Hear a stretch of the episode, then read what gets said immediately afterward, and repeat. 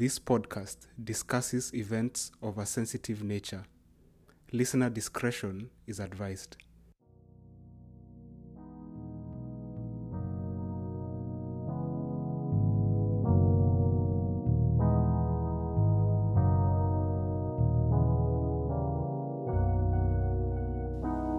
Saturday, June 18th, 2011. Waiyaki Way is one of the busier highways in Nairobi, the capital city of Kenya. 5 a.m., and a policeman has a grim job. He is documenting an incident on the highway. At his feet lies the lifeless body of an unidentified young woman. The body is in bad shape. Part of the skull and brain are missing. All her limbs are broken. The policeman notes a few peculiar things. First, there is little blood at the site, which he finds odd, given that it looks to be a passenger versus vehicle hit and run accident. Another thing he notes is that the body is devoid of shoes and personal belongings altogether. The policeman documents all this. It will later turn out that the body belongs to 25 year old Masters of Journalism student Mercy Chepkosgei Keino, and her family is about to receive some devastating news. Welcome to episode 1 of season 2 of Murder She Wrote. And unlike in season 1, when we explored cases of femicide that took place in the 70s and 80s in Kenya, um, in that post independent period. In this season, we will be exploring cases of femicide that took place in the last decade, between 2011 and 2021. Um, beginning with the first of which, I remember hearing the story on the news when it was, when the news broke. And the thing that struck me was that she was very close in age to me. And I remember that period being like a kind of loss of innocence, you know, the one of many that you go through as you get older. I think it was kind of realizing the dangers that were present in the city that I lived in, um, especially for young women. Um, I think the cases are significant too because um, cases of femicide still happen, especially of young women. In this season, we will explore a few of the more recent ones, beginning with a young woman named Mercy Chepkosgei Keino, who met her untimely demise in June of 2011. At the time of her death, Mercy was a 25 year old Masters of Journalism student at the University of Nairobi. A lot of the information that we will uh, talk about today comes from um, an inquest that took place after the death of Mercy Keino. It lasted a few years, and uh, the inquest sought to determine culpability of five individuals who had been adversely mentioned in connection with the death of Mercy Keino. And in the end, the inquest found none of the individuals culpable. And just a side note, there have been no further trials um, in connection with her death, and the case remains unresolved to date. Okay, so let's get into it. Let's pick up the story on Friday, June 17th, 2011, the evening before Mercy met her tragic death. It's a Friday, and Mercy has been invited for a party that evening. And she had been invited by her friend and aunt, a young woman by the name Scholastica Namwai Kamemba. And Scholar, as she's fondly known, has in turn been invited to the party by a young woman by the name Jackie. Um, so the three of them, Mercy, her aunt and friend Scholar, and Jackie, meet at a rendezvous point, which is reported to be a fuel station somewhere in Nairobi. And at the rendezvous point, it is reported that a man takes down the names of the three young women and then proceeds to take them to the venue of the party. The venue is Wasini Luxury Homes, an upmarket apartment complex in the Westlands area of Nairobi. uh, the three young women arrive and they are led to the bar, which is uh, a common area for the complex. And as the night wears on, um, more young women join them, and there are also a few men at the table. At some point later in the night, the young women are joined by a man who is quite a prominent figure in Kenya at the time. He is the then Member of Parliament of Juja constituency. The heart of Juja constituency, Juja town, is about 33 kilometers from Nairobi. This man, by the name William Kabogo, joins the young women, and it is said that he brought with him some alcohol, which he offers to the young women. And everything seems to be going well so far. At some point, um, Mercy began to behave in a manner that uh, was described as unruly. A lot of light was cast on Mercy's behavior that evening. This is from testimony from witnesses uh, during the inquest. Um, they said that she uh, got drunk and was behaving in an unruly manner. Testimony from her aunt says that she um, had broken uh, uh, some glasses or a glass and um, she was knocking things down. And there's also CCTV footage that seems to be consistent with this of Mercy apparently intoxicated. And there is also toxicology evidence um, that indicates that Mercy had quite a significant amount of alcohol in her body at the time of her death. Yeah, okay, so um, at some point, um, Mercy began to behave in a manner that uh, was described as unruly, and that because of this, she had been ejected from the bar and she had been asked to go sit outside um, near the security quarters, um, that's near the gate of the apartment complex, and wait for transport to go home. And this was um, and this was in the middle of the night. And at this point, it seems that the party has kind of broken up. Um, the member of parliament has retreated to a private apartment with uh, a number of young women, including Mercy's aunt. It is said that her aunt comes outside and bring, brings Mercy back inside, and Mercy's aunt brings her into this apartment. Information about the next series of events comes from the testimony of the caretaker of Wasini Luxury Homes. He was a witness at the inquest and, and he testified that at some point in the night he was called into a private apartment um, within the apartment complex, and inside that apartment was the Member of Parliament and a number of young women, including Mercy Keino. He describes seeing the Member of Parliament slap Mercy Keino a few times, he said several times, and then also demonstrated in court that he saw the Member of Parliament kick Mercy while she was on the ground.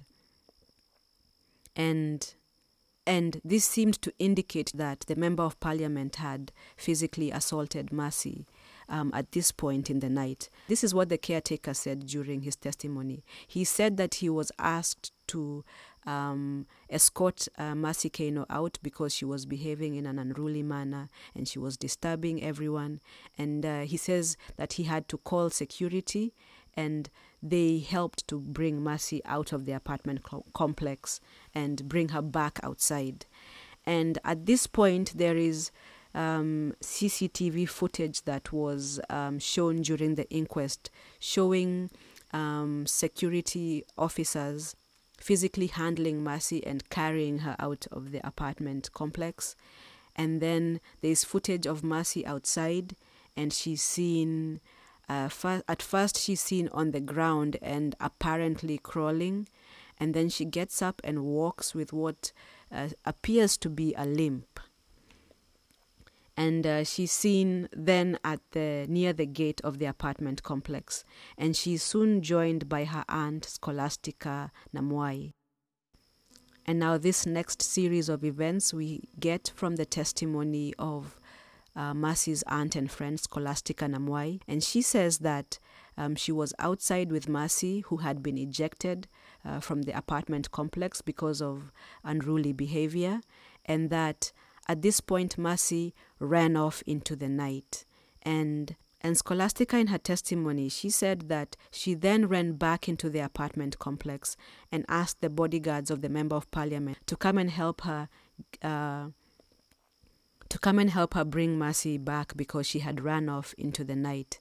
And um, during questioning by the police, the bodyguards said that they went and found Mercy on the highway, that is on Waiyaki Way, in the middle of the road, and they brought her back um, to the gate or to the outside area of the apartment complex. And Scholastica says that Mercy was hard to control, and at some point again, Scholastica testified that Mercy ran off into the night, and because it was very dark, she was unable to go after her.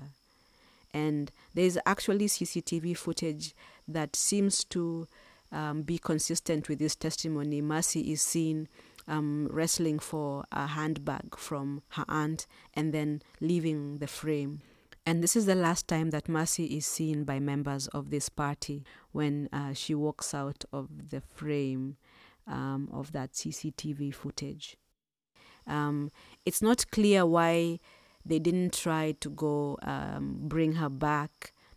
Um, actually, um, evidence from the inquest um, says that the member of parliament at this point uh, left the apartment complex, and uh, before he left, it is said that he inquired about the whereabouts of the young woman who had been causing a disturbance. And um, it's not clear what he was told or whether anything was done about the information that he received about her, her whereabouts or what had happened to her. And now, from here, the next series of events is described by motorists who were witnesses at the inquest. Um, the first is from a motorist who was um, driving along Waiyaki Way. Is the highway I mentioned at the beginning of the episode, and it is located very close to the venue of the party that Mercy Keino attended. Um, at this point, let's talk about Waiyaki Way a little bit. First, um, Waiyaki Way is named for Waiyaki wa Hinga. He was the head of a monarchy that was in the present day Dagoretti area of Nairobi. And um, um, it's actually quite a tragic story why it came to be named for him. But yeah, that the whole story is another podcast, so I won't go into it. Um, I encourage um, everyone listening to look into it. Actually, it's it's it's a really especially for Kenyans I think it's a really important uh, very powerful story. Um, so and also very interesting very very interesting. And it's a description of Kenya because uh, the monarchy existed in Kenya before Kenya was even known as Kenya. Um, there's a lot more information available on the internet. Um, it's possible to actually look up the whole um, story, the whole history. It's uh, it's interesting and, and important and powerful. Um, so the other thing about Waiyaki Way is that it's uh, a divided highway. There are um, a number of lanes going one way away from the central business district, and then there are a number of lanes going the other way um, towards the central business district, and there's a divider in the middle. So the evidence from this motorist was that he was headed away from the central business district to a place called Odhero. And I think he said he was going to drop someone off. And while driving that way, he reports seeing a young woman trying to flag down vehicles on the highway. And he went past without giving it too much thought. And he went and got to his destination. And then, after a certain period of time, he was headed back towards the central business district, uh, going the other way now. And around the point where he had seen the young woman earlier in the night, he sees the body of a young woman lying on the road, uh, not moving. And uh, he takes note of this. And then there's evidence from another motorist later in the night, a few hours after the first motorist uh, who gave um, testimony at the inquest. The second motorist was headed towards the central business district in the same direction as uh, the first motorist was going the second time around. And um, she reports seeing the body of a young woman under the wheels of another vehicle that was on the highway at the same time as her. And And she says that she noted down the license plate of this vehicle and she reported this uh, to the police station. And that piece of evidence, actually, that there was a body under the wheels of a car on Waiyaki Way at some point in the night, and that the body later came to be identified as that of Keino. Um, that piece of evidence, it made investigators begin to suspect that the body had been dropped off on Waiyaki Way after the young woman had been killed elsewhere. And um, factors such as um, the minimal blood uh, at the site of where the body lay um, this was from um, this was from the documentation of, of the officer who was uh, present at the site on the morning when Mercy's body was found. Um, the fact that there was minimal blood and there were no personal belongings made investigators start to think that it could indicate that the body was uh, brought there after the young woman had been murdered elsewhere. And the owner of the car, whose license plate was reported by this second motorist, actually surrendered himself to police, and um, his car underwent forensic investigation. And in, and despite initially being suspicious because uh, because the color of the car seemed to have been changed, um, the police found no evidence that the body of Keino had been in the car or or at any point had come into contact with that car. So the individual was cleared of, of any um, adverse connection to the to the case. In his own defense, when he talked to police, he said that he had seen uh, the body of a young woman by the road, but like other motorists, he had just passed her by. The member of parliament was actually called to testify during the inquest and in regards to uh, questions about uh, physically assaulting Mercy Keino, this is what he said. All of a sudden, she started breaking things. Anything that was that she came across, photo frames, pictures. And then I stood up and I got her by the shoulders and I shook her and I asked her what's wrong with her and she was like she had lost it. I tapped her on the face and I said, "What is wrong? How did you come here? Who are you? What is it? What is wrong with you?" And then she recollected herself, and by that time, uh, from the noise she was making, people from downstairs came. Uh, they picked her. I asked her, them whether they can help her get home. He said that what he had done was just tapped her in the face. He said, and shaken her by the shoulders uh, and asked her uh, what was going on. He also spoke further about what he had directed be done with Mercy um, after their confrontation. It is notable that at the point when he was giving this evidence at uh, Mercy Keino's inquest, William Kabogo had already successfully run and been elected as governor of Kiambu County in Kenya, which is a position of greater power than than he had at the time of Keino's death. In any case, he and all the other individuals uh, who had been adversely mentioned in connection with the death of Kaino were cleared of culpability at the end of the inquest. And the case remains unresolved to date. And unresolved cases, I mean, it's like a double tragedy on top of having lost your loved one. The family does not have closure, and they expressed this during um, the interviews following her death. The inquest didn't actually um, establish a clear cause of death, um, it did, though, however, suggest that Mercy Keino had met her demise um, by the way of a hit and run accident, and it appeared that she had been run over several times before her body was found. Uh, because of the state that it was in. Evidence seemed to suggest that she had been run over several times before um, she was found that morning by police, which is just truly horrific to think about. Let's finish the episode on a positive note. Let's talk let's talk a little about how Mercy's family remembered her. And this is from interviews um, a period of time after her death. And um, her dad remembered her as a friendly young woman. He actually the words he actually used were a charming lady, which I thought was just sweet. And he remembers conversations just uh, between him and her. And um, he also said that she was very gentle, I think is a term um, I would use. He said his other two children are aggressive, but Mercy was um, a little softer than, than that. And um, he also talked about her plans uh, for the future.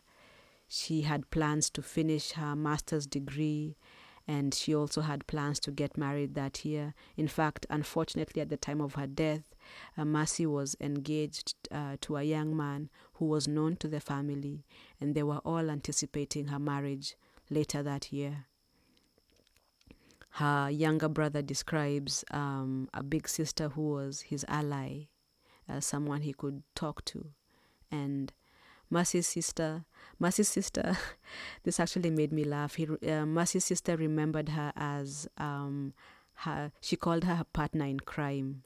Um, she said they used to get into all sorts of mischief and fixes together, and she expressed just how much sadness she felt that she had lost um, this. She had lost a sister and a friend, and yeah, it is a true and real tragedy.